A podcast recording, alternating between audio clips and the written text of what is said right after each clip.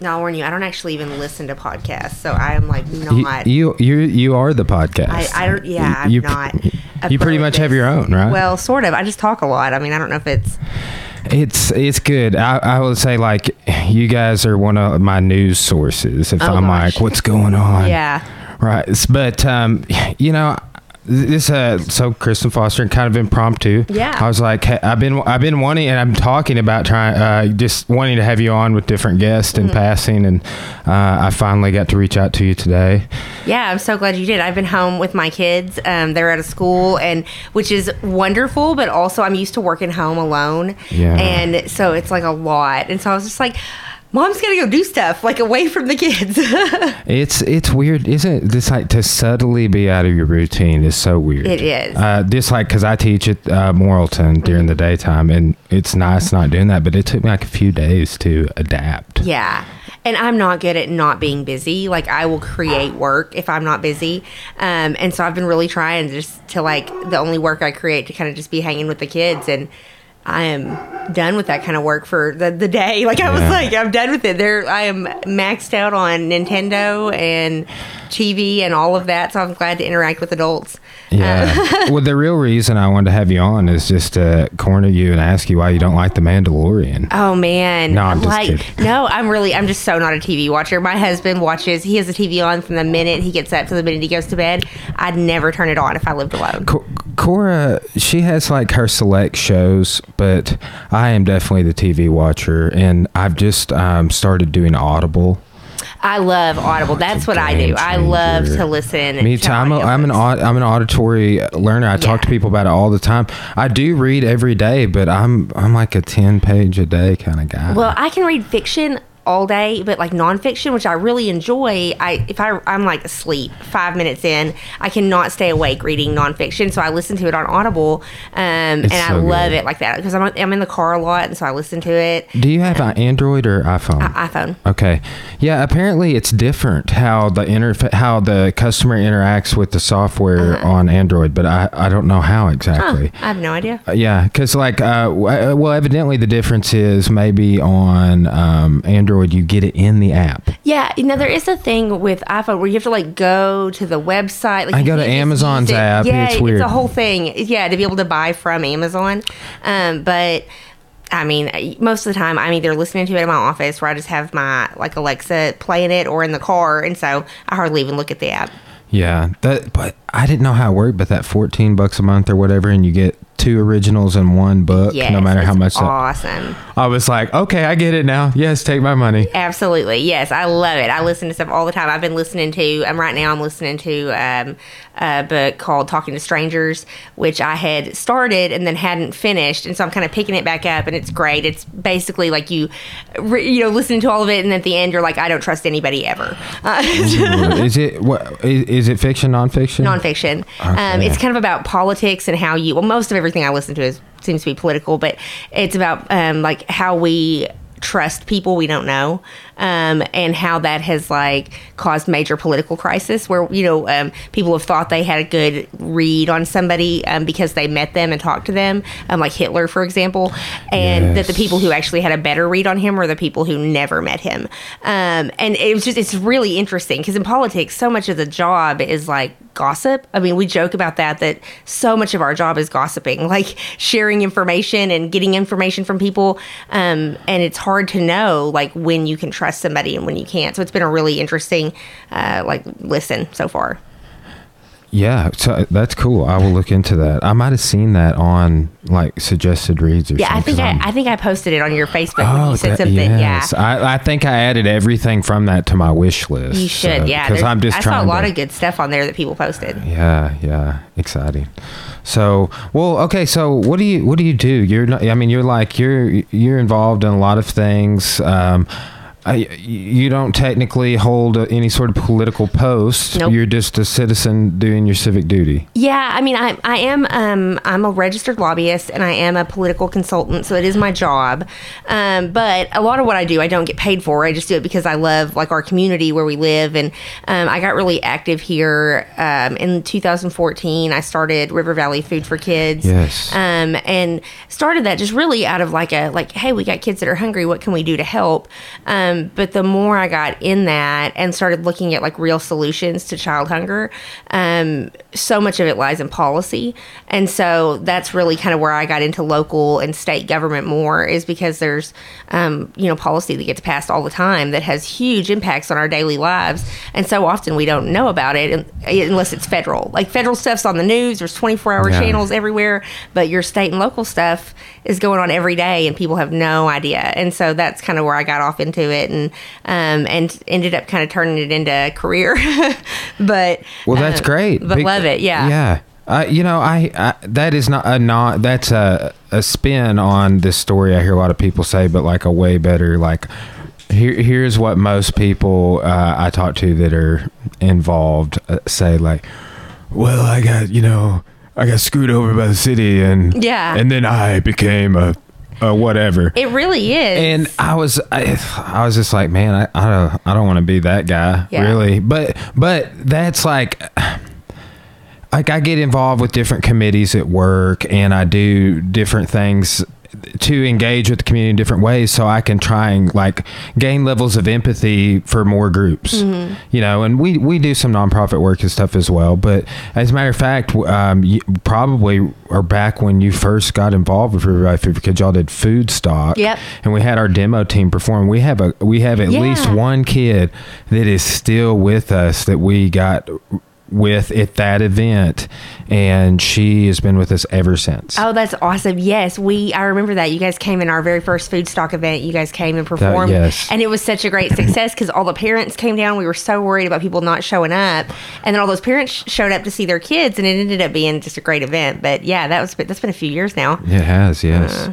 yeah, that was um that was good. And we just I've, I've kind of always like remarked on that because that's the, that is exactly what we want. We want it like network with some other organization that's like, hey, here you go. Make connect the dots because we have so many we do the free boxing class and we have so many people come in and out. And it's just like changes every week. There's people that are there all the time that take advantage of it but there are a lot of people that um take it for granted Yeah. you know that but it's those ones that uh, we have like different success stories across the board for that program and that is why we wanted to get into doing that Yeah. is to have those results like there's some people that are never going to be able to pay for a martial arts membership Absolutely. like when i was a kid that wasn't an option Right, really you know yeah. like a monthly thing for me to go to martial arts like it, it, later on in my my teenage years it would have been Mm-hmm. but when i was growing up no Yeah, I grew up very similar. My mom, my parents had me when they were teenagers, and so my mom was going to college um, until I was like thirteen. I mean, she didn't graduate college till I was like thirteen, and so up until then, yeah, we never could have afforded something like that. Um, but you know, later on, after she was, you know, had a better job and was more able, we could have as teenager as a teenager. But um, I mean, that's great having stuff like that available here. There's so many kids that end up limited out because their parents just can't afford it. You know. we're trying to do more and more for the college crowd Oh, like we've awesome. reduced membership for college students drastically Mm. because we weren't having a lot we do it like a semester rate and stuff Mm. and we discount and monthlies and different things but we're like no you know what you guys are super broke you're going into debt Yeah. and you're trying to be somebody and exercising will help you scientifically I, I believe all the science behind exercise and boosted cognitive ability. Mm. And it's like okay what, what can we do? We're okay memberships are half price for you. Mm. Yeah is, is pretty much what we started doing but we're we're just about to close on our new spot and we're going to start doing like a student drop-in right? So i have more yoga classes and Oh, stuff. that'll be cool. yeah. Do you know erin claire Yes. she, she was just on i'm rendering her video right now She's so awesome. she is. She's like super interesting. She really is. I heard a, um, a talk she gave a while back, probably last summer, on how to disagree on politics without being um, like hateful to how to disagree but still get along with people. You know, and I loved hearing that because it's such a difficult topic for people. I We think that like if you can't agree, then you just don't talk about it. And so yeah, I love I love what she's what she's laying down out there. That's why that's why I like this podcast too. Like having you on. Like I have a couple of topics I wanted to talk about, like minimum wage. Mm-hmm. That's a local and even a federal debate. Yeah. Like eh, I've been, you know, looking at the this briefly at the history of minimum wage, but getting to sit down with all these people. Chris Hausnick's going to come on. Yeah. he gives such a great unbiased commentary on anything. He has such good information. Yeah, It's- absolutely. It's great, and it's nice to interface with, with analysts, Mm-hmm. political scientist. Danielle's coming on to talk about what you know different things. Mostly the Tedeschi Trucks Band concert she went to. Yeah. So, uh, well, okay, so. There was a, a recent uh, article published in uh, like our local newspaper about minimum wage. Oh, yeah. I saw like uh, I I saw you maybe comment on it a little bit, but oh yeah, I, I- had, I, had, I had a smart ass comment to say, of course. yeah, I mean, so I've I, like Corey and I have always tried to pay our employees more, but we have fewer employees. Right. Right. Um, we only have a couple of employees on our payroll, and it seems that like so I t- saw like in that article Nathan he owns he runs a jewelry store. Um, And my husband works for him. Yeah. Okay. Oh, I didn't know that. Yeah, yeah, he's their jeweler. yeah, Interesting. Okay, and then uh, Emily Young, which they own like three downtown businesses, Mm-hmm. uh, and uh, then there was a restaurant, Mm-hmm. and there seems to be some divide there with like small business and restaurants. Like uh, another recent guest of mine who has like 160 employees they were they were they were also kind of like well you know you have a lot of employees so this is a stressful thing Yeah. because of fundings and, and different things so i you know that seems to be a big divide there because like the opinion i saw from nathan and emily is like yeah things are great. It doesn't affect us. We were already trying to pay our employees anyway more than a starvation wage. So what what is your uh, assessment of that? Is there is there a big uh, a big divide on small business and like restaurant chain, etc. Well, I'll tell you. So I got into the minimum wage issue um, really by chance. I, have, you know, worked in poverty relief and care a lot about people being able to make ends meet um, from from feeding kids. You know, we see parents who are working full time and can't feed their kids, but um, but I wasn't really that well versed on the economics of it, um, and I was I, honestly not making great money working for a nonprofit, and so I, I needed a second job. And um, the minimum wage campaign came along, and they needed somebody to run it. And because of my experience in running a nonprofit and my experience in um, kind of community organizing, I ended up getting that job um, to head up the wage campaign for the ballot initiative. Um, and and when I went into it, I was a little like. I don't know. You know, I mean, I, I've not looked that closely. I've seen some stuff on the media that says, you know, that it hurts small business. I'm just not really sure. So before I accepted the job, I read like just a ton of studies. Like that's just kind of my personality. Is like if I'm not sure about something, I'm going to go Research it. read everything I can Yeah. find on it, you know, good and bad. And so when I finished that, I felt good about overall what the results would be from a wage increase, um, from what we'd seen historically in Arkansas and then in other places as well. Um, and then the initiative that we had in place where it would raise the wage gradually over a period of years. Because the areas you'd seen it really have some damaging impact on business was in areas where the increase had been really fast. Um, and so over overall, in general, you'd see that if it's a gradual increase, it tended to benefit businesses across the board. Now, like that's not going to be everybody though. There are going to be businesses that just have such a lean budget that they that they can't afford it, you know. Um, and so I think that you have to take kind of the good with the bad in that. There's never going to be a policy that that everyone only has a positive result from. You know, there's always going to be people out there who are negatively impacted by any policy. And that's kind of how I looked at wage. Um, it looked to me that the benefit would be bigger to the people who are working and the business owners in general um, if we implemented it in this kind of gradual increase. But um, but like I said, that's not perfect. So there are restaurants who have had some issues. Um, you know, it didn't increase tipped wages. So if they have a lot of tipped employees, those didn't change. But um, although, my personal opinion, I think we need to address that down the road um, because tipped employees haven't had an increase in such a long time. But I'll tell you something interesting Yes. in politics. The reason that is, is not because tipped employees don't like deserve a wage. It's because the Hospitality Association has really strong lobbyists and they would just be brutal if we tried to run that ballot initiative. Um, the opposition from the House Hospitality Association would be so strong that we couldn't be sure it would pass. And that's really what ends up influencing it. It has very little to do with if it's good policy or bad policy. It's can we fund getting it on the ballot without such a huge amount of opposition that would defeat it. And that's kind of where we've ended up with the tipped issue. Wow. Yeah. That's um I know I was talking briefly with uh, Johnny, who's owns Umami's, mm-hmm. about different things he runs into with like the labor department and mm-hmm. stuff, having so many tipped employees mm-hmm. because they have a lot of waiters and waitresses and turnover, you know. So, and that was something I noticed in that article. It seems to be that maybe those industries also have a high turnover rate, like the restaurant business in general. Like Cora worked as a waitress, and I will say, like, she didn't even necessarily she worked for Johnny. Uh, she didn't even necessarily agree with the way they did their tips mm-hmm. because everybody cooks included split the tips or whatever, right? Mm-hmm. But she still made like a lot of money. Mm-hmm. Honestly, like for a college student, Yeah. Working a waitress job it was like the it's it's it was the job you hear about where it's like yeah i make really good money being a mm-hmm. waitress so like when she was like working that job she was doing super great and then she started working at the gym where we're destitutely poor Right. Isn't that how it is? Like you work Yeah. you work for yourself so that you can be way more broke. Uh, but yes. You're working for yourself. It's- I've been experiencing that for the last year. I've been self employed and it is. It's like I work twice as many hours for half as much pay so that I can be self employed. It's interesting, and it's uh, like I, I was telling um, Jason Lowe the other day. We were kind of having this conversation. I was like, "It's weird, man." I was like, "I keep like becoming super successful at something, and I'm like." All right, now I'm going to do something else.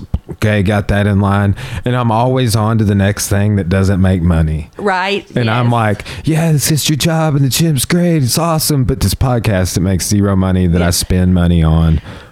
Let's go ahead and, uh, you know, put all my put energy into in that. Yeah, totally. Yes, I mean, but that's isn't that kind of what being an entrepreneur is? I think like you just keep you know hustling out new ideas. It is. It's like I, I jokingly refer to it as a disease because it's real. It, it, it, kind of is. It's in line with like a satiation. Like I want to create stuff mm-hmm. And like doing videos to the gym or whatever it is. It's it's super rewarding for me. you Yeah. know? Like I really enjoy it making documentaries. Yeah. So I do a lot of digital um, organizing for political campaigns, and I love that side of it. Getting to like, because you get to have that kind of creative side of it, of creating the message and creating graphics and things. And I, yeah, I have to have some of that creative mixed in with all of the, yeah. all the different like analytical stuff that goes with it. We just started using the Adobe Creative Cloud, and we haven't integrated it to as much of the business as we want. Like I'm eventually going to start doing. All, I have about a thousand hours of editing on Premiere, but I haven't done much in Premiere over the last five years. Mm-hmm. So, but we're we're looking at all that, and Nick and Jessica they have it for Sign Hub, mm-hmm. and we're just kind of we're we're asking them different questions. Nick's showing me a ton of things, and it's nice to be able to create templates for different things because that's one thing I want to start doing more of for videos we put out. Is like, I mean, you put that thumbnail on there and some different things. It's, Yeah. it it makes it look nicer and it gets a little more engagement. So. Yeah, I started trying to learn some of the video stuff, and then um, when Nathan and I started doing Sass and the Beard, and because I was like, oh yeah, we'll like edit, make it really cool, and then now we've swapped over to RVN, and they do all that, and I'm like, I don't need to learn that anymore. Yeah, that's nice. Yeah, I just yeah. totally like gave up. I was like, ah, no. Yeah, yeah. Do you do, do you um, record at their studio? Yeah, we just did at their studio, and Maddie um, does everything and Yeah, makes it stream Matt's and look good. He's stuff for us. awesome. Yeah, they've done a great job over there, and um, and it's just made it so easy for us. Like we just show up and run our mouths and then leave, and they make it all look fabulous. That's nice. That's nice. Do they um, book any guests or anything for you guys, or do you still handle all that yourself? Well, we're yeah, we still handle all that ourselves, and we're just starting to. Um, Maddie was working on getting us set up where we could have like guests in the studio, like in a different kind of room set up, and and still be able to see them, and um, so that you don't have that like weird thing where somebody has to like get up and walk out in the middle of a live show, you know. Um, and so he's working on getting us some cool stuff like that, and we're gonna try to um, get some local officials and stuff to come in and explain things that are happening downtown in the next few months. And I think we're gonna try to reach out, and um, there's gonna be a lot of work going on downtown for some like. Um, infrastructure stuff on like internet and I don't even know water and everything. You got And so- underground stuff. Yeah, and they're going to Yeah. have it tore up down there, and so kind of get somebody in to t- explain what that's about and how long it's going to take, and um, just really try to inform people more on local stuff. You know, I mean, I love. I love local politics because it's something that you can influence as a citizen. Like if you see something wrong, like see something you don't like, you can actually go out and, and make something happen about it. Where I feel like, you know, with national politics, you look at it and it's so big and it's so out there. To me, it's like I can't do anything about any of that except complain about it. And I'm not, I'm never going to just like sit and complain and then not do anything. Um, and so I love with local politics, we can get out there and I can complain and then actually make something happen. And so we've started this with Sass and the Beer, trying to get more people informed just on how things work and what's happening um, so that other people can do more with it here. Yeah, that and like I said, that's been great because if it's especially if it's around some issue that I haven't heard much commentary on or that seems controversial, I'm like, I wonder what they're saying about it. Yeah. And I love, you know, I've always been kind of a good government sort of person where I, I like to look at what's going on. I like to just see stuff for myself. Um, and so I'll send Freedom of Information Act requests to the city or the county and get information back and go, okay, people need to know about this. Like, here this, you know, is for people to lay eyes on them themselves instead of it just being me giving you my opinion or me relaying someone else's opinion. Um, and so that's been really fun getting to do more of that um, the last year or so. When I was uh, with a nonprofit, you have to be a lot more careful to not make Yeah. anybody mad or cross Yeah. any lines. And so, because you have to protect those donor relationships. And, um, you know, now I have my job where I'm, I'm a little more free from that. So I have been stirred up all kinds of trouble, but it's fun. Have you run into any um, controversies on that, like people just being rude to you? Anything like how how is that received? Well, yeah, you know, um, it's been funny. I've had people go to clients of mine about things that I've said and be like, you know, you're, um, you need to tell, like, that they tell my clients to come tell me to stop. Um, I mean, that's the most typical small town kind of response to somebody saying something you don't like is to go after their job. Um, and we see it all the time. I had somebody message me this morning going, Who could talk about this issue that would be safe from it? Because the easiest way to shut somebody down is to, to, to you know, go after their way of paying their bills. And That so is- I see a lot of that. Oh, that is textbook narcissistic manipulation. Which is frustrating to, to know that that is the way the system is uh, kind of uh, working. And do, would okay, so would you say that that is kind of the uh, local small town who you know politics, or is that is that systemic across uh, state, local, and federal? I mean, it is systemic. It's worse in smaller towns. You know, people tend to have a little more um, safety from that in bigger cities where there's a lot more job opportunity. There's a lot less like network, you know. But here, I mean, there's such a small network of like business owners that somebody could blacklist you if they wanted to pretty easily.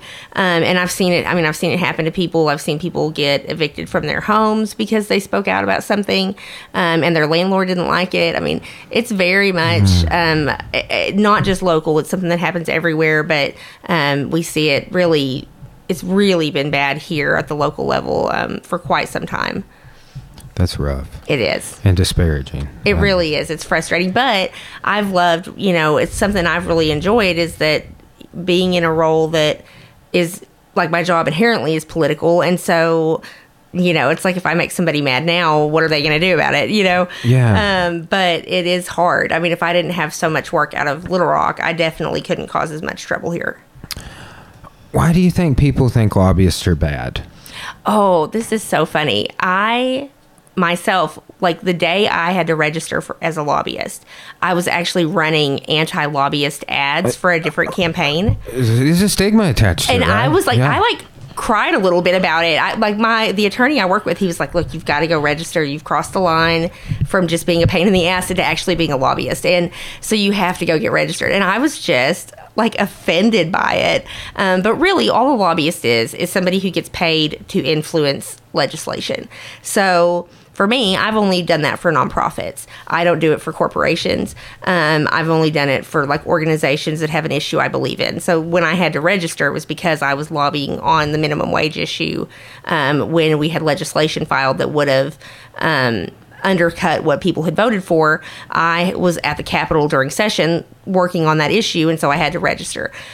Now there are other people down there who are lobbyists for corporations, and I have a different feeling about them. Like, you know, that's the great distinct. Because like just talking to you, I'm like, oh, yours these causes are so great, yeah. and but co- a corporate lobbying, yes. Yes, it's really kind of a different animal, and there's a lot more of them. like, if you hang out during session, I mean, you'll see 10 lobbyists to every legislator. It's insane. They'll just like hang out outside. Um, Is that where the term came from, waiting in the lobby? Probably. I don't know. Um, that's, that's interesting. I have to look that up. I, I always assumed. I'd never looked it that's, up. I'm just like, it, it, makes total sense. It does make total sense because they do. They all just kind of hover outside the doors um, of the chamber floor and wait for them to come out and catch them and like talk to him about stuff. But it really um, the lobbyists have a lot of influence here because they and in and in every state, but um, in Arkansas we see it because our a lot of politicians accept um, donations from corporations. They can't take them directly from corporations, but they can take them from political action committees, um, which can be funded by corporations. So it's kind of a pass through, but it's legal. It's totally legal. Um, and so, you know, lobbyists come down to the Capitol and they're like, well, we gave you $2,700 for your last election. It's really important that you listen to us on this issue. And we see that happen all the time. Um, Arkansas has no laws to prevent to protect oh, renters. Yeah. You know, we had the habitability issue come up this last session, um, and the Realtors Association, their lobbyists just destroyed that bill. There was so much support for it. I mean, there were legislators that supported it across the board, but when the Realtors Association lobbyists got a hold of it, it, is dead. I mean, there was never had a chance because they donate to every legislator. That's that's like that's like how the mob works. It really it's like calling in favors. It's really kind of gross when you get into that. That, that part grimy. really it's kind of gross and dirty. We um, Arkansas, the attorney I work with, actually a few years ago passed legislation that are passed on the ballot, um, legislation that limited some of that and cut back some of what the lobbyists could do, but they still have just tons of access and power. It's really gross.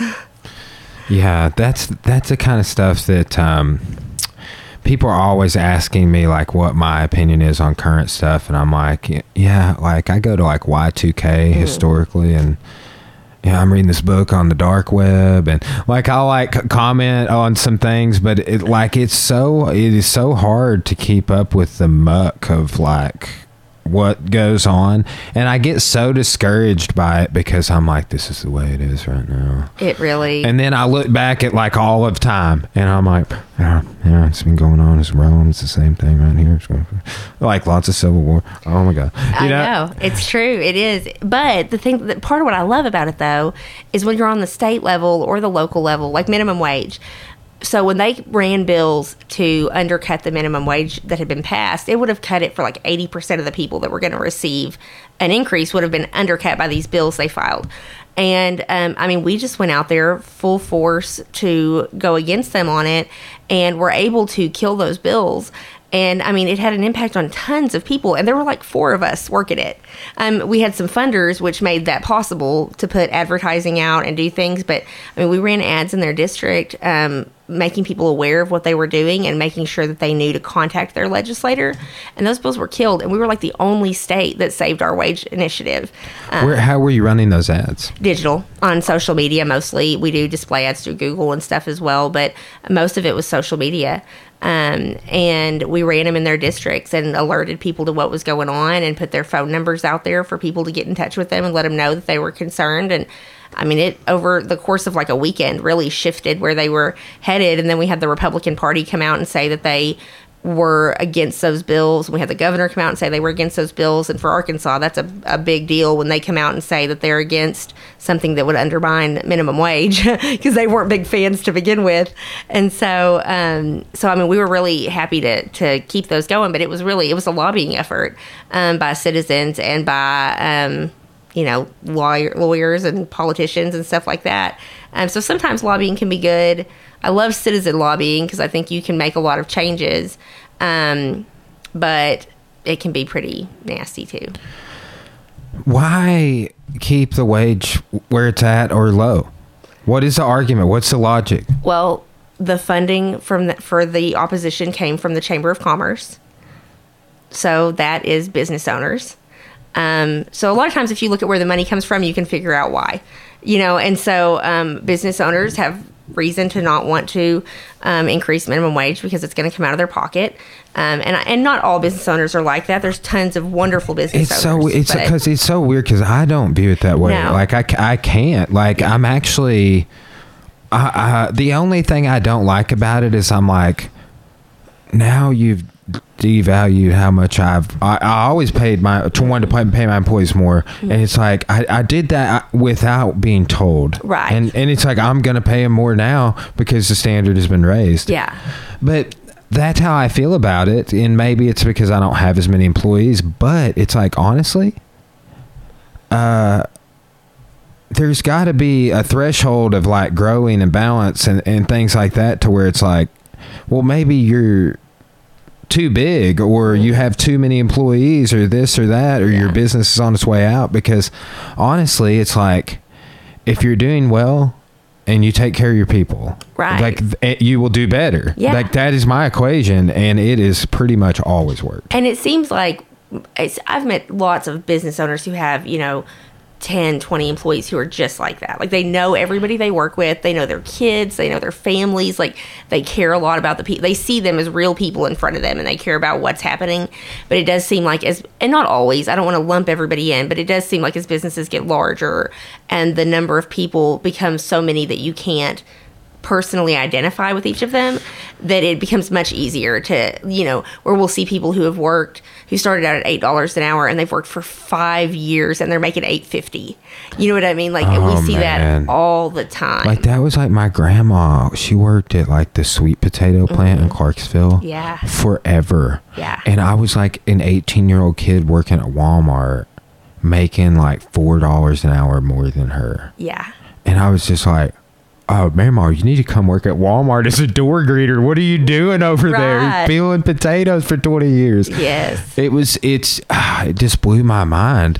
Uh, and that's one thing I kind of think back to about, uh, about that. And it's, my parents are, are, are getting older too and that's something else like now like i have a retirement going through the university and we're kind of like diversifying and doing stuff like that with cora but that's like all of all of it is a balancing act like with like how many members we have too. It's like what you're saying like i feel that way with uh like students at the university i teach and students i interact with at the gym. Like there's a threshold on that. Yeah. you know uh, and if it gets too big the, the the service and the quality of what we offer just like right now it's been too crowded for us. So like that's like the it's like oh standing room only or we park like somebody we had parked all the way to uh parkway the other day Oh my down both sides of that street and i was just like oh man but luckily all of those problems will be solved but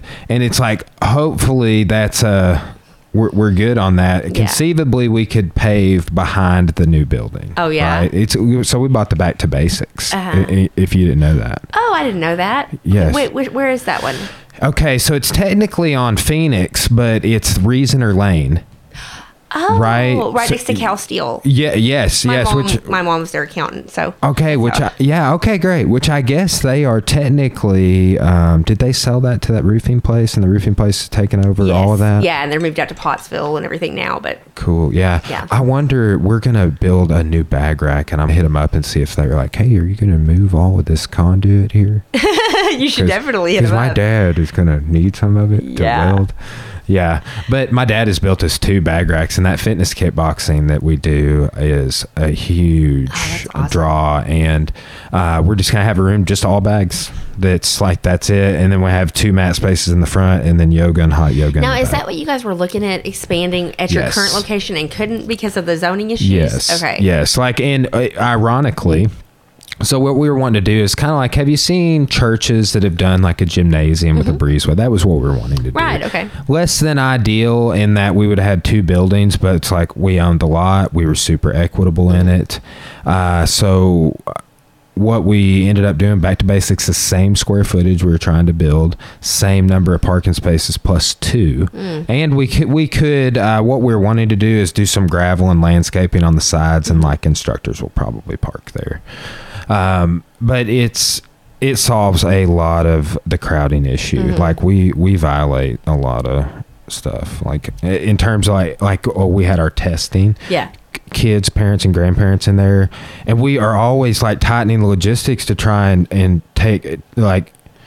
Yeah, Be efficient with it, yeah. But at the same time, like people are not going to come in. Uh, like, se- like we try and have all classes over by seven Mm-hmm. So we just hit this weird ceiling where it's like, well, we're not willing to have later classes.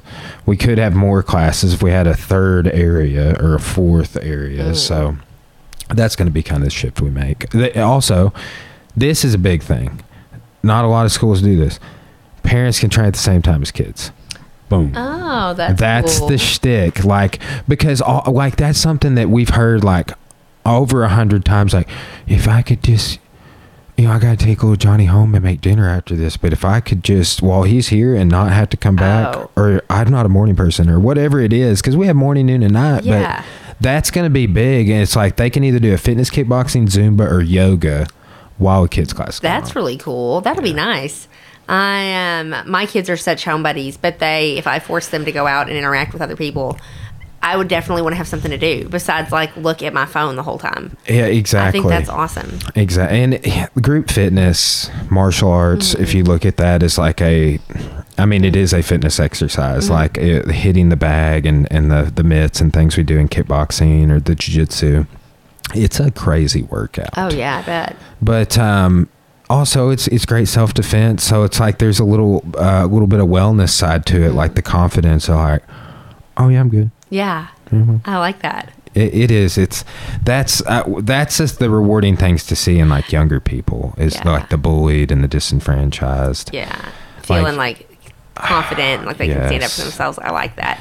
The uh, I know I thought that when I was walking into your house, I was like, man, if anybody pulled up here thinking they were gonna like break in, take a look at your car and be like, don't do it. It's a bad I, idea. I bet I was getting some when the dog was barking. He sounds so mean, but he just wants to jump on and lick whoever was dropping That's a package funny. off. It's so I know that's my dog. She'll like her hair will all stand up on her back like she's vicious. She's He such a baby. I mean, she would just run away if you yelled at her. I mean, she never, but she really sounds like she's tough.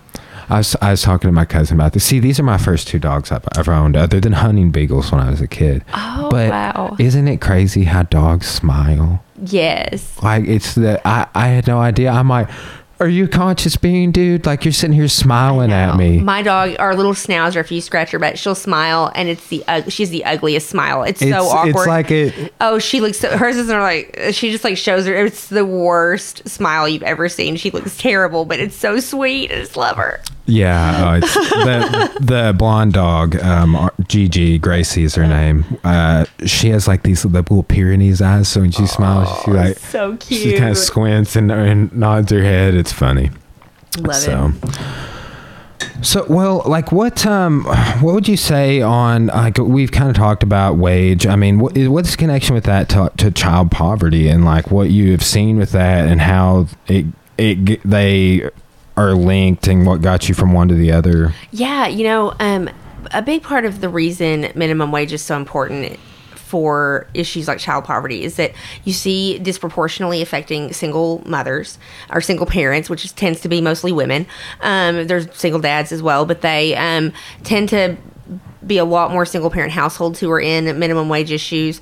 Um, surprisingly, not as many like kids as people would think. A lot of people go, "Oh, well, it's only um, high school kids working minimum wage jobs or whatever. It's college kids. It's not adults doing those jobs." But it really is. I mean, you know, we had um, a friend of mine did an ad for us during the wage campaign, um, and she's a janitor at one of the school districts, and um, you know, I mean, these are people we interact with every day. Your daycare workers, your um, custodians at your kids' schools, your bus drivers. I mean, people who are delivering food and doing all kinds of things here. Or, um, I mean, I even had people who are reporters for the paper calling me and going, you know, this would give me a raise. I mean, people who have jobs that you would think are making more money than they are um, in industries that are just struggling across the board um, you know, wages go down. And so we, um, there's tons and tons of people who would benefit from this. It was like 300,000 Arkansans who would get a raise. Um, and so when that happens, you know, I mean, parents have more money to put into um, paying bills, buying food, just easing some of the stress in their household um, because poverty's difficult and stressful and exhausting. And, you know, when you're living one flat tire away from a catastrophe all the time. Oh, I've been there. Um, yeah, me too. And I mean, it's it's it's awful to be there. You can't ever get ahead. And so, putting an extra forty bucks a week in somebody's pocket, it doesn't seem like that much if you have plenty. But I mean, forty bucks a week is gas to get you back and forth to work and an extra day of food. Uh, you know, I mean, that goes a long way. It does, and like I, uh, it's like emotional for me, like because I've realized that so many times. I tell I tell a story like one time. It was just, since we moved, we've lived here in this house like three years, mm-hmm. but we lived in an apartment together for 7 mm-hmm. right? And but it's like one time, Cora was like, "Hey, you know, like all our bills are paid, and we got this in this bank account, we have this in this bank account, and we're about to get another. Uh, we're about to get paid on this, and, and like we used to have seventy five dollars, yeah." And I like it was super emotional because it's like oh, that's a game changer to just like not have to worry about getting a kombucha, which is super healthy for my digestion, but I mm-hmm. could never afford right. five years ago. Like to justify, oh yeah, this this kind of expensive drink that is good for my health mm-hmm. and gets mm-hmm. probiotics and it's gonna it's gonna make me healthier, but um, I just can't afford it. Yeah, you know, and it, the, there's so many more things I do for my wellness that I never could have done. Well, you know, it's one of the reasons people often get confused about what, how you can see um, obesity and food insecurity in the same situation. That blows my mind. It's and, that, that it's linked now. Yeah, and people don't really understand that. They'll be like, "Well, I mean, I had kids on the backpack program that they'd be like, "Well, he doesn't need to be on the backpack program. He's pudgy," and I'm like, oh, "No, no, no! Like that doesn't mean anything. That may just mean that he's living on ramen noodles every day." and there's no like nutritional value in his food. Um, and we see that with kids all the time um, who well, are overweight. The milk just at school, junk. Yeah, but that that's one thing we talked somewhat recently. I don't remember who was on. Maybe it was uh, Robin Lambert. But the milk at school, like. I don't like dairy irritates me, mm-hmm. right? And and maybe some people need it and it doesn't, but I'm pretty convinced that we don't need dairy. Mm-hmm. Like overall, it's great. I love cheese. I have loved dairy, but now like I got to drink this special drink because if I eat dairy, yeah, or like a a, a certain meal, I get indigestion mm-hmm. or something going on where it's just like, oh, I can't. I don't even want to eat that stuff because mm-hmm. it's just brutal. Yeah. But um, that's that's something that um, like thinking back to school lunches.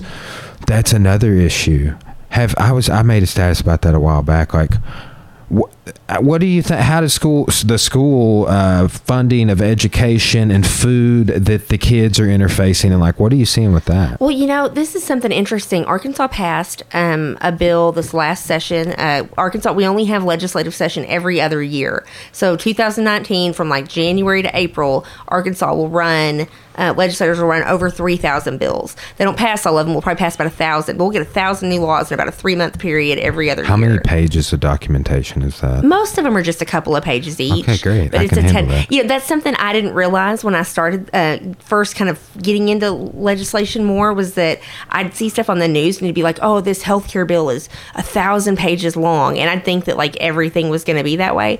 But most of the stuff you're going to see on the state level is two pages. You know, I mean, it's easy to read. That's great. Um, so yeah, read that stuff if you're ever interested. But we had a, a new law passed that said that um, kids can no longer have school lunch debt in a way that would give them an alternate lunch. Um, or give them. You know, we had uh, up until this year, schools if kids got over like five dollars or whatever, they could set a policy, and they could give them um, just like a cheese sandwich instead of the regular lunch that all the other kids got. Well, you I know, hadn't heard that. Oh, yeah, I heard totally. like back of the line, and and you got to wait till the very last. Or, Yeah, no, they could do. all I mean, there's all kinds of ways they could indicate that you didn't have your lunch bill paid um, in a way that would embarrass the kids to kind of force them to get it paid. So we passed laws in Arkansas um, in 2019 that said that you can't do that anymore. So that's been that's one of those things like that. I this is one of the things that I kind of get out and preach to people is like like that. Anybody who hears that about the alternate lunch goes, oh my god, like our kids shouldn't have this happen. But if you'll call your legislator and let them know that that really bothers you, they may actually be able to do something about it. Um, and and it happened very easily for the most part. And so they um, so that's something that's new here. Kids can no longer you can't they can't have That's statewide. statewide. They can't you can't like put a stamp on their hand. You can't give them a different lunch. You can't do anything but send a letter home. Um, and I tested this at my kid's school. I let her lunch bill get like fifteen bucks in the negative. Um, I mean, I had every intention of paying it, and I told her Did what I they was say going to do anything to her or anything? Hardly at all. They said, "Can you give this letter to your parents?" And that was it. That's great. It was great. And I told her, I was like, "Look, if you're not comfortable with this, that's fine, but I want to push this and see how how far I can go with it, and if they'll actually." abide the law you know or if they're just going to be because her school did that the year before you get an alternate lunch and i mean they were totally on board they did a great job um, this was at dardanelle schools and um, and everything was fine but yeah i mean that's new here so um, school lunch funding is a huge issue. It's a it's a federal issue. Um, some schools, if you have a higher enough poverty rate, can get all of their meals for free.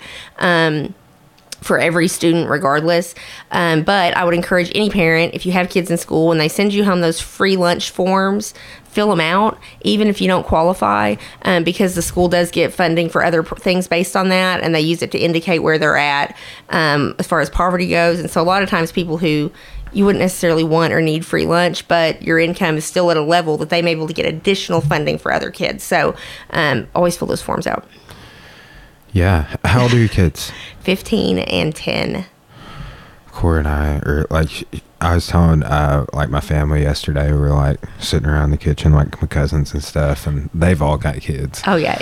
You guys and, are at that and I stage of life don't, where it's like, I, I was like, yeah, kids? you know, Cora talks about it every day, and uh, they're like, yeah, man, it's we've been through that. Yeah, it's about time. It's and, coming. Uh, it's but it. Uh, I, I like pull all the parents I know, and like uh, a friend of mine just had his first kid, and it's uh, we're we're in the planning phases, so. They're the best thing ever. They really yeah are. that it's uh, i've i've heard all sorts of things about like it's it's kind of like not to compare it to but people it'd be like that first you know that first eight weeks super rough and and then like a year but after like two years it, you know there's some ups and downs Yeah. but really for the most part it's amazing like you just you it, but it's totally worth it you know Oh, it is. It's great. It's also like I have this little human who I'm. I, my job is to not screw them up before they reach adulthood, and I feel like every day I'm making up new ways to screw them up. So it's um it's you know challenging but fun and the best. And my kids are. I have the sweetest kids. They're such good kids. I don't know how. Like my 15 year old is such a well behaved teenager, and I have no idea how that happened. I was a horrible teenager. And so I'm just like, how? Whose kid are you? Like you, she ended up so good and sweet. I don't know what happened. The craziest thing a, a parent ever told me like having these types of conversations i can't remember if he said it on the podcast. I think we are texting but like a mentor of mine uh, dr jeff woods he's been on the show.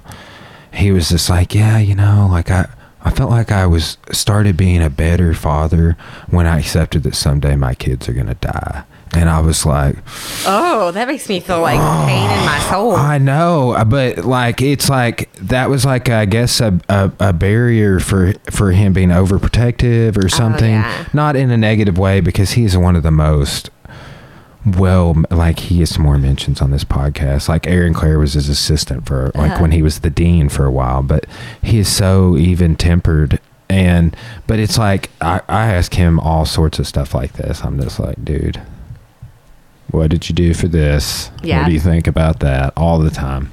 I think What- my my biggest parenting tip is just to be consistent and communicate with your kids. Like in the same way that like you're you have a relationship and the like relationships aren't successful without communication same thing with your kids. Like that's something that i always wished my parents had been better about was just explaining their thought process to me on things.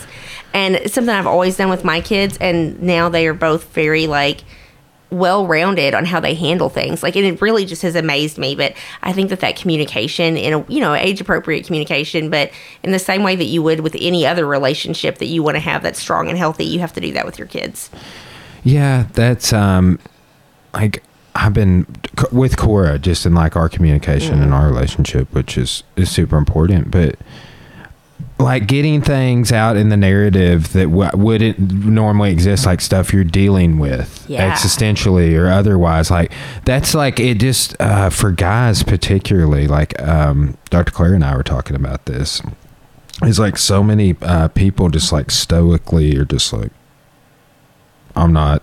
And then, but then it, it comes out in the form of anger mm. or frustration or short tempered or depression or all these other avenues when it's just like, it's actually super healthy to be like, I, have been dealing with this problem and I think about it all the time. It's super difficult mm. and I'm having negative thoughts about it all the time and it's affecting how I'm interacting with people. And just like, just saying it. Yeah like takes away some of the power it had totally, over you, I think, totally. and just getting to end the narrative with like who you are closest with. And I don't know if that's the same for parenting, but that's that's one thing that has been positive mm-hmm. for my interactions with Cora. Yeah, absolutely. I mean, that's what I don't know. To me, it's just always been important that we um have that, you know. And so now with my kids, it's so funny. Now with my daughter, she's um, they had a little situation at school where there was like a boy sit with them that was just making kind of jokes that made them uncomfortable, and they just didn't really like him, and they weren't sure what to do. And man, when I was a kid, like that would have been an ugly scene. Like we probably would have just like froze him out not been very nice but they like sat him down like they had a little their little group sat him down and they were like this makes us uncomfortable and we don't approve of it and if you can't act you know appropriately you can't sit with us anymore but we still care about you and your friend we're your friend but you can't sit with us if you're going to act that way and i'm just like who are you kids? Like, where did this come that's a, from? That, that's so, like high level adult behavior. I know they're so mature. I'm like, and all of her little friends are like that. I'm like, where did this come from? I mean, we didn't that's handle things that well when I was a kid. Well, it, you know, I I've noticed that with like friend interactions, and it, it like when somebody like in earnest brings something to your yeah. attention out of concern or something. Yeah. Like, hey, were you aware that this made these people feel this way, or that you know, uh, like this has come up on the podcast a couple of times recently, but like uh, this is big when I was in junior high like saying or referring to something as gay. Oh yeah, you don't do that anymore. Oh, that is super. Yeah, and I would never because I, I like as an adult, like I started. I'm like, oh, there's a bunch of gay people I know, and they're great. Right. Like I, you know, like I just developed empathy. Yeah. And respect. And looking back, uh, in multiple people I've talked to about this, they're like, me too, man. Yeah. Like somebody else brought it up and I was like, yeah, that is something that but there's all of these things like that. And it's it seems like almost all of them were changed by somebody like a Jeff Woods or somebody in your life that that is a positive influence. Mm-hmm. It's like they just subtly bring it to your attention yeah. in a non-confrontational way. Yeah. You know how it almost never changes? It's through fighting about it on Facebook. That's something I Isn't it hard to not comment? Oh, I'm so bad at that. I mean, I, I try I can barely. To. I've gotten way better, but I can barely resist a Facebook fight sometimes. I'll get like I'll get sucked in when I'm bored if I have nothing to do, I, if I'm busy, I hardly even look at social media. I'm just like, I'm too busy. I don't have time for this. It's like the first thing to go. But man, when I'm just sitting around bored, I'll end up on a news story arguing with somebody about some random politics or something, just anything, like anything. We'll be re- arguing about bathroom r- rules or whatever, you know? Yeah, and, groups are where I always get uh, caught up, like our band groups, like widespread excuse me, Panic or yeah. Tool or something. Like I, now, I'm just like they're eating popcorn, watching the comments. But. I know. I try to remind myself all the time because it's true. Like the only way people really like change their opinion t- tends to be through like earnest, authentic conversation, not through like somebody like telling you what an idiot you are on Facebook, or or even just through even if it's kind, a lot of times just that disconnect, you know. Um, and it's so hard to remember that though. Like I try to talk about that with politics too. Is that like we don't change people's mind by telling them how wrong and stupid they are with their policy. We change it by like understanding their motivation and their pain point and why this like thing matters to them so much. But it's so hard to do that like when you're tired or frustrated or whatever, you know. It's so much easier to just be like that's stupid and wrong. Um, or you're a bad person because you believe that or whatever, you know. Um, but it really is it's that it's that like genuine sit down and share like what really matters to you about a situation is where you change people's minds. Yeah, yeah, and uh, like that's why I love um, the digital space is at least an avenue to accelerate this the you know flow of information. Right, Like if you're just putting it out, just constantly bringing awareness to it, it's um it's super beneficial. Mm.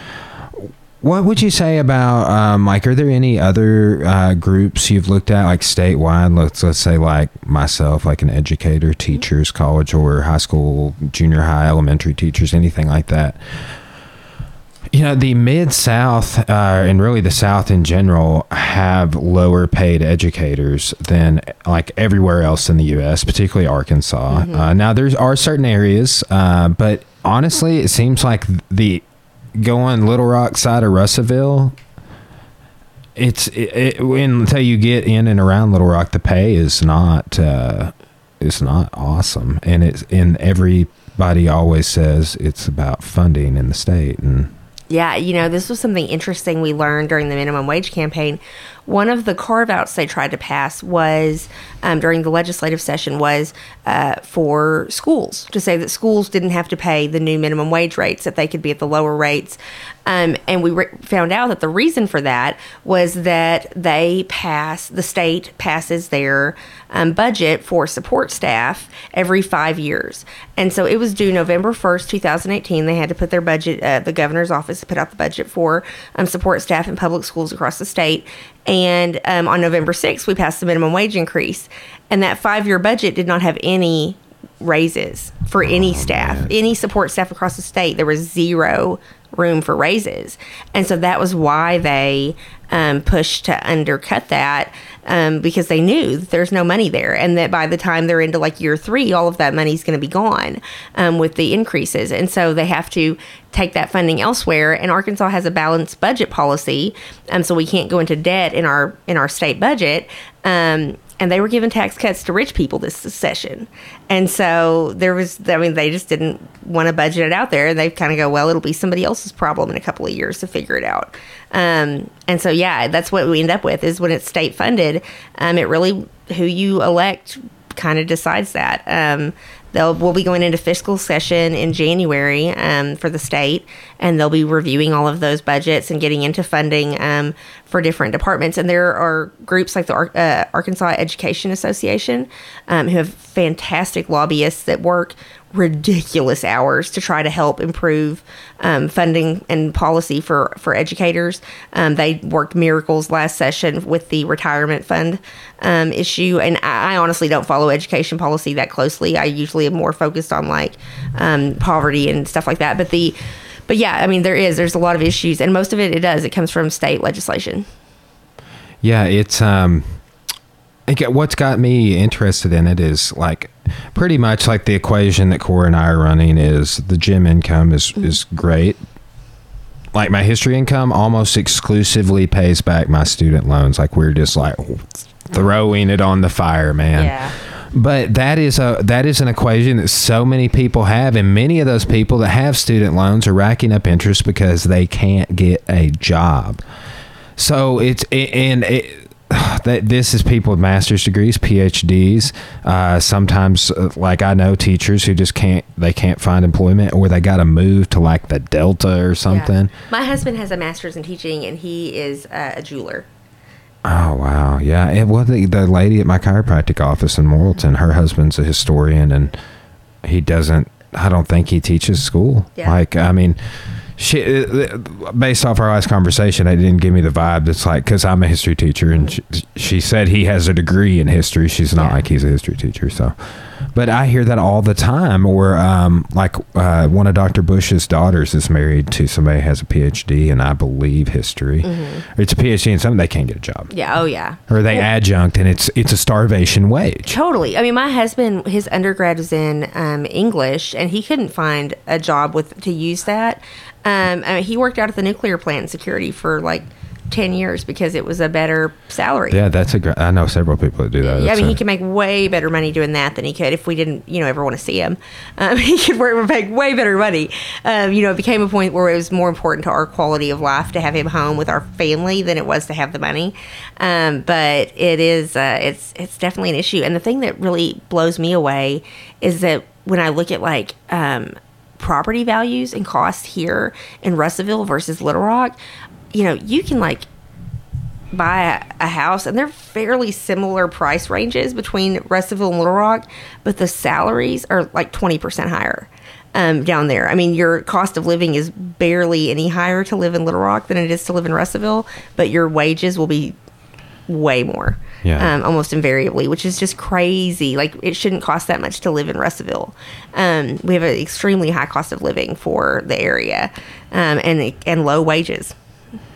Yeah. What do you, what do you do? You think we'd have uh, just don't have enough industry to support our population, or Well, the the challenge is is that we've had um, manufacturing want to come in at different times, but we don't have a workforce that's educated enough to be able to do the higher level manufacturing jobs um, that pay pretty well typically. Um, like you look at industry like Rockline, where they're coming in here and they're making baby wipes, and they're and they're good paying jobs. Yeah. Um, but you have to be able to operate these pretty high tech machines um, and you have to be have some pretty solid computer skills. And they're getting you know when we're graduating kids out of high school that aren't at reading level where you know more than half of our kids aren't even reading at, at level we're not graduating um, a workforce that's able to meet that demand. And so we can't bring in the jobs because there aren't any workers. Uh, we really have ended up in this very difficult economy here where that's very dependent on the nuclear plant and tech um, and we have some good manufacturing industry, but we have not been able to bring in more because we just don't have the workforce to supply what they need. We have an, a, a lower educated workforce, um, and we have a proliferation of jobs that are very unskilled and tend to not pay that well. Um, now, when we see the casino likely open up here in a couple of I was years, just about to say bringing up the casino, I know I'm like, so everybody's so that's tired. that's why I'm happy about it. I know, Jobs. but it really is. I mean, their their income, um, their minimum wage is like thirteen dollars an hour, which will drive up wages in all of these other businesses. When there's a thousand jobs open and we have to compete for employees, um, you know, we will probably see wages go up, but that's still a couple years out. Yeah, that's going to be exciting. Uh, just to, just to see how uh, the the positive things it does for the community in terms of tax revenue, everything. Yeah. I in like people uh, uh, that I think you know the moral argument. I had somebody on there and like I was just like, why you don't you like it? And they're like, well, you know, all of the bad things and uh, like that. People just say that and it's like. I don't get it. Yeah. I'm like, yeah, there's a lot of bad shit. Like Cora's had her car window broken out twice. Like, can't even go to Bona Dea and run. you know? Oh, no, don't go to Bona Dea. Yeah, it- like that's yeah. And it's I, um, frustrating. It's I- super I, refer to it as rape forest. Like I'm not going in the rape forest. It's not happening. there, it's so creepy over there. And I mean, you're going to have that anyway. I mean, we're going to have crime. We're going to have those issues when you have um, high levels of poverty. When you have huge addiction issues happening. Um, you know, we we're going to see those kind of things. But I, I think that people who believe that the casino is going to amplify that they're probably not entirely wrong. We probably will see some increases. Um, I don't think, but I think that the amount of benefit to the community is way out, you know, out overcompensates for any downside to it. That's kind of been my view from the I beginning. mean, do you think those people would have been losers anyway? Yeah, I mean, That's how I think, I'm like, oh, so they did that. That behavior came out in the casino. I think you'll see people. I think you'll see some people who come to this area because it it benefits them. You know, so for example, if you're um, a sex worker, you may want to be closer to the casino than you want to be to you know Flying J or whatever. Like you may be trying to. Move. I think you will see some of that, and I don't want to. I, I don't. Have any kind of like factual like data to know what that percentage might look like or what it will be.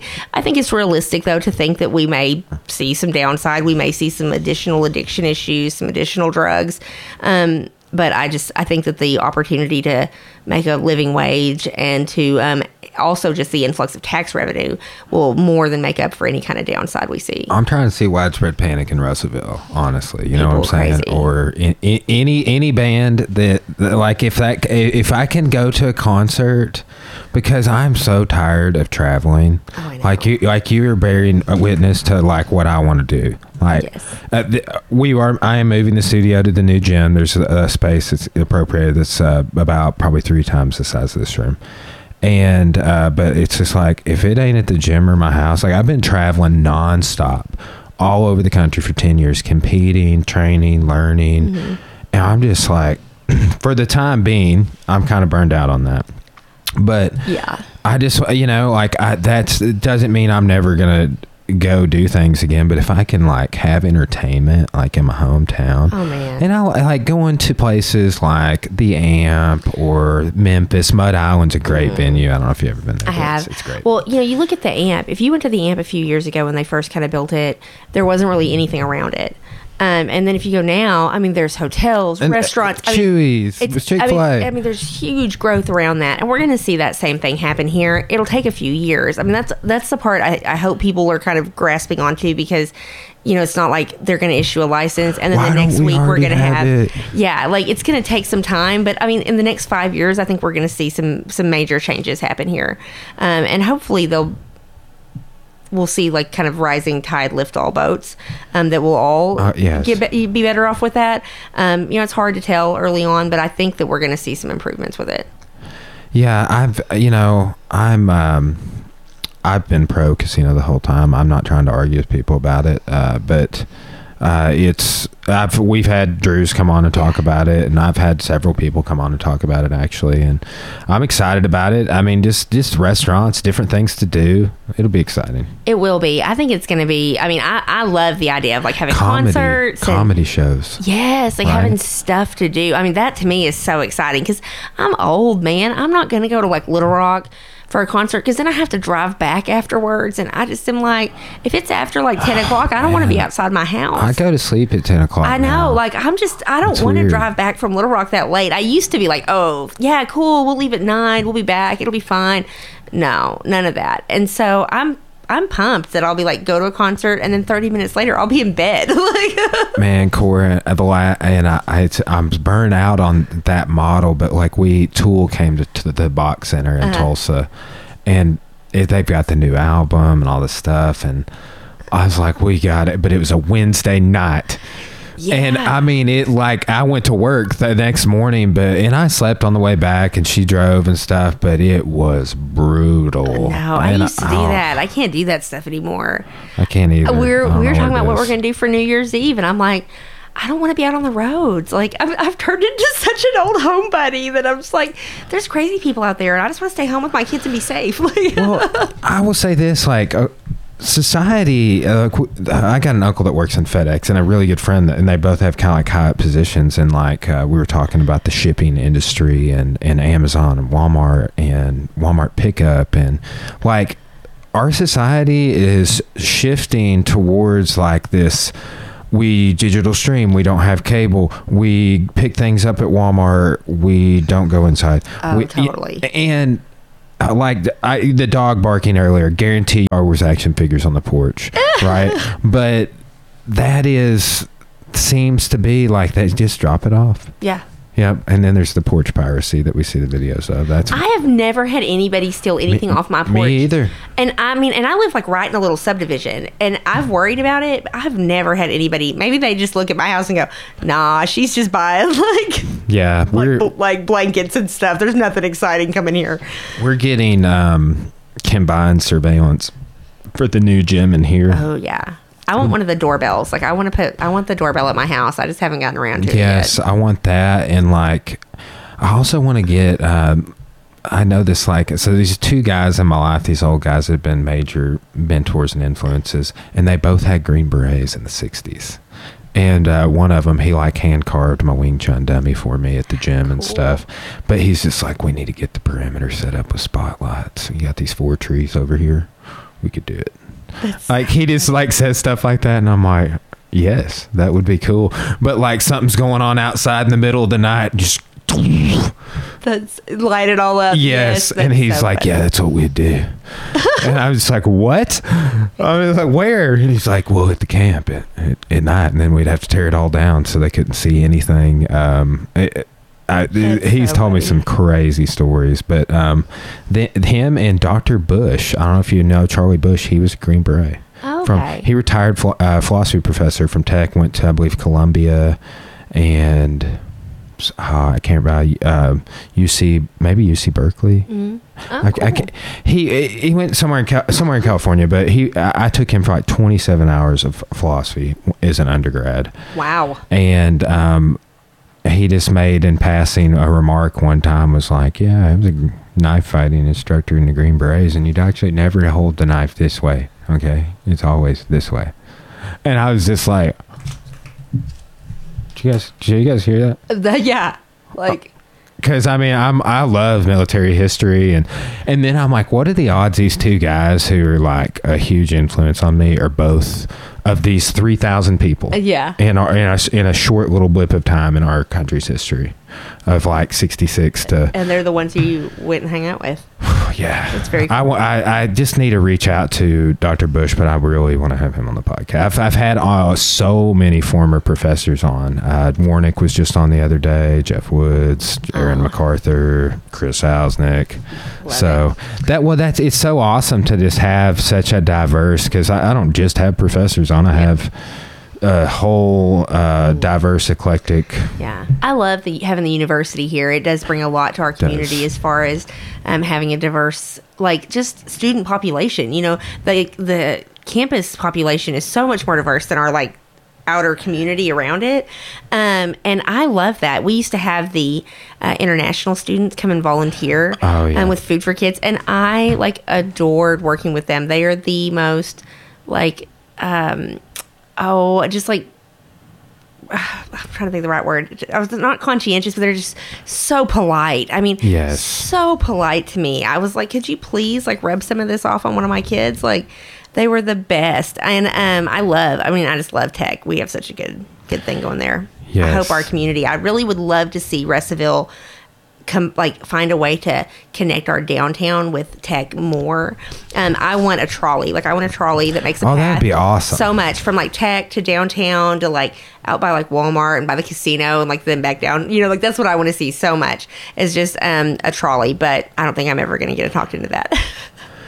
You know, I mean, I, I'm interested to see what they do with that reorganization of Highway 7 over there because there, that's actually some things I talked with uh, Sean Harris about. It's supposed to plug. Do you have to go? no, I don't. I just had a text pop up on my watch. Um, isn't that a nice? The Cora just got a Fitbit. I and love- yeah, I never wear a watch because you know, like choking people and stuff. but Yeah, yeah, It's just taking bad. it on and off. I mean, Cora, Yeah. Cora is down to just taking on and off though. So yeah.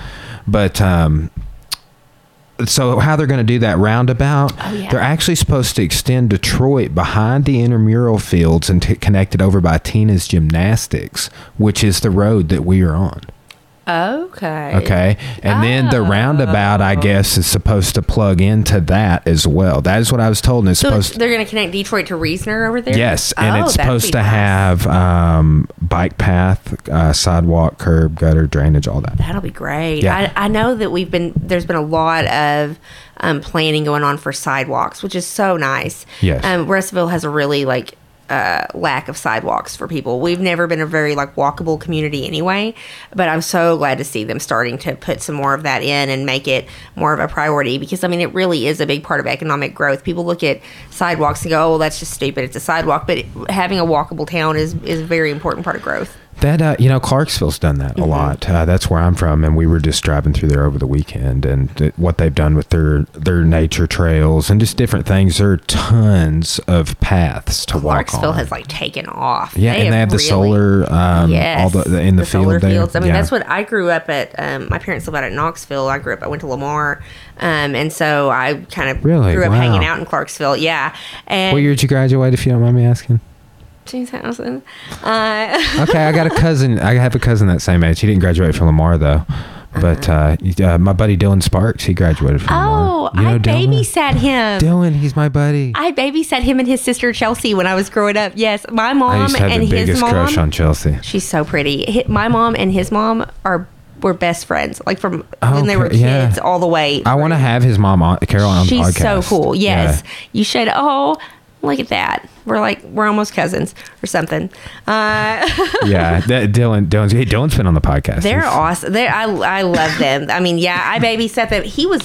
Listen, he hit me in the head me. with a hockey pu- a hockey stick when he was a kid. So if he comes back on, you remind him of that. He, he, you know, he's supposed to come back on. You like, tell him. anytime. We had one that we were going to do the other day, and he had to reschedule. Uh, just uh, something came up, but That's so funny. yeah, yeah, Yeah. He comes. He's been coming to the gym for a couple years. Oh, uh, he and, that's and his wife both come. That's and the- awesome. And the kids. Yeah, I saw they have they have two kids now, Uh huh. right? Jackson and River. I think they're like uh, eight and four or something like that. See, and that's where social media, like I swear, that's how we all end up being so antisocial. It's like I have not seen Dylan in like ten years, but I'm like, oh yeah, he's got two kids, right? Yeah, like, I he mean, looks the same. I feel like such a weirdo sometimes because I walk up and I'm like, I feel like I'm your best friend because I've seen everything you do on social media.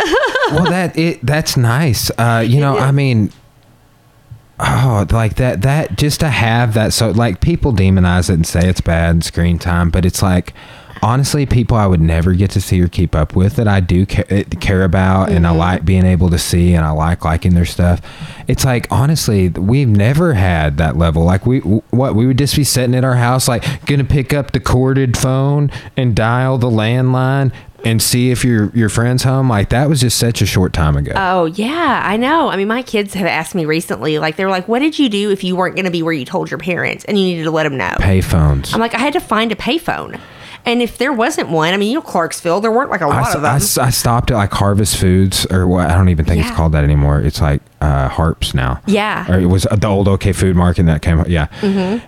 And they had a payphone outside, and I was like, I'm gonna try it, and it didn't work. It didn't work. Oh, yeah. I mean, I was like explaining that. I was like, I mean, I had to either go where I said I was to go, or I had to find some way to call them. Like, um, you know, my kids just like text me, and it'll be like, I mean, they had a payphone at my school you could go use. You know? Yeah.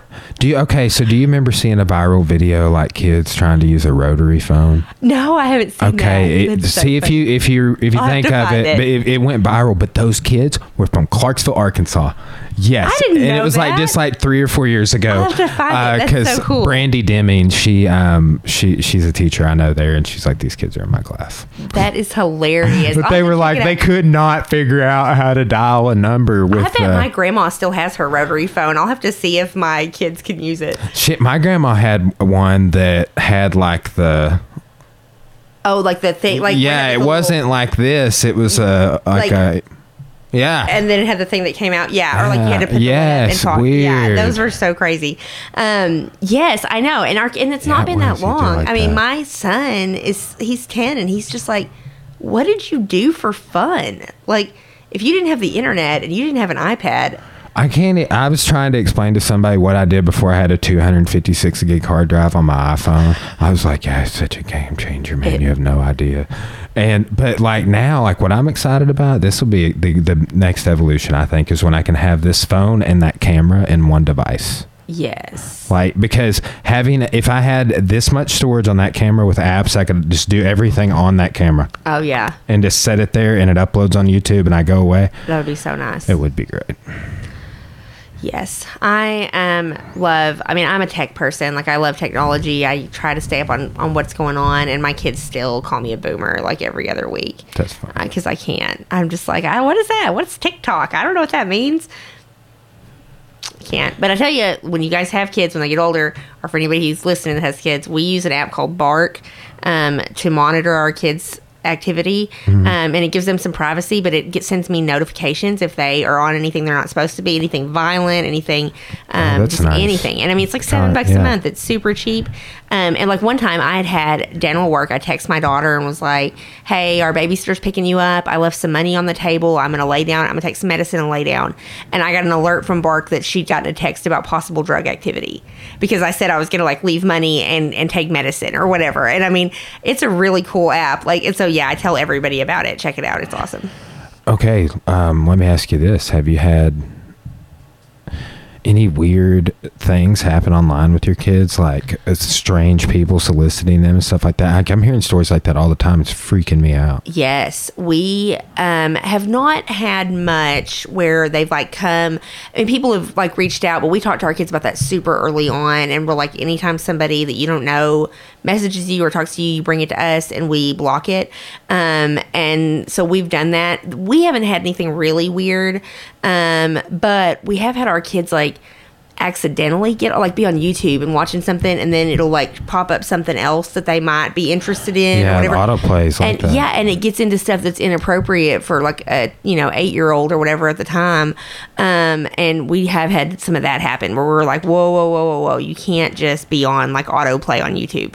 Um, the kids have so much more access to like everything. I know, man. It is that is the worst. Um, but Like YouTube wasn't even really on the radar until after I got out of high school. I graduated in 06. Yeah. So, No, I, I had a cell phone, like a flip phone when I graduated high school and I was like ahead of the curve. I was yeah, very man. cool. I was like, yeah. Yeah, I was like but- 19 when I got my first, uh, like a Motorola flip phone. yeah, I, that's what I had. And then um, I think my dad still has a RAZR uh, now.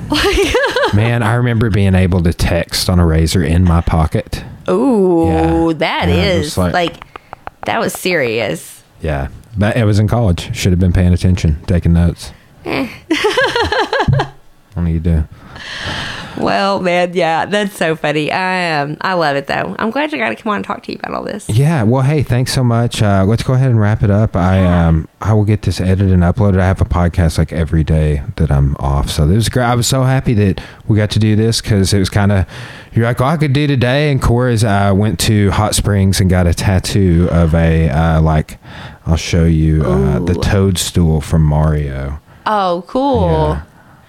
on her hand. Oh, that's so cool. I love yeah, it. but so she went and got a tattoo. That's like her third tattoo. So, which I have yeah, like yeah, 20. great, great. Uh, she's she's got the bug. So It will um, get you. Yeah. I am. I every like about once every year, year and a half, I'll be like, I really need to get a new tattoo. Or you think you will do complete the yeah, sleeve? eventually That's I'm going to be fill it in. I'm kind of got plans for where I want to fill in gaps and turn it into a whole sleeve. Well, that's Um, awesome. Awesome. Well, um, I, okay. So in closing, maybe one of these days we can have you and Nathan on at the same time. That would be I can I can do up to four folks in here.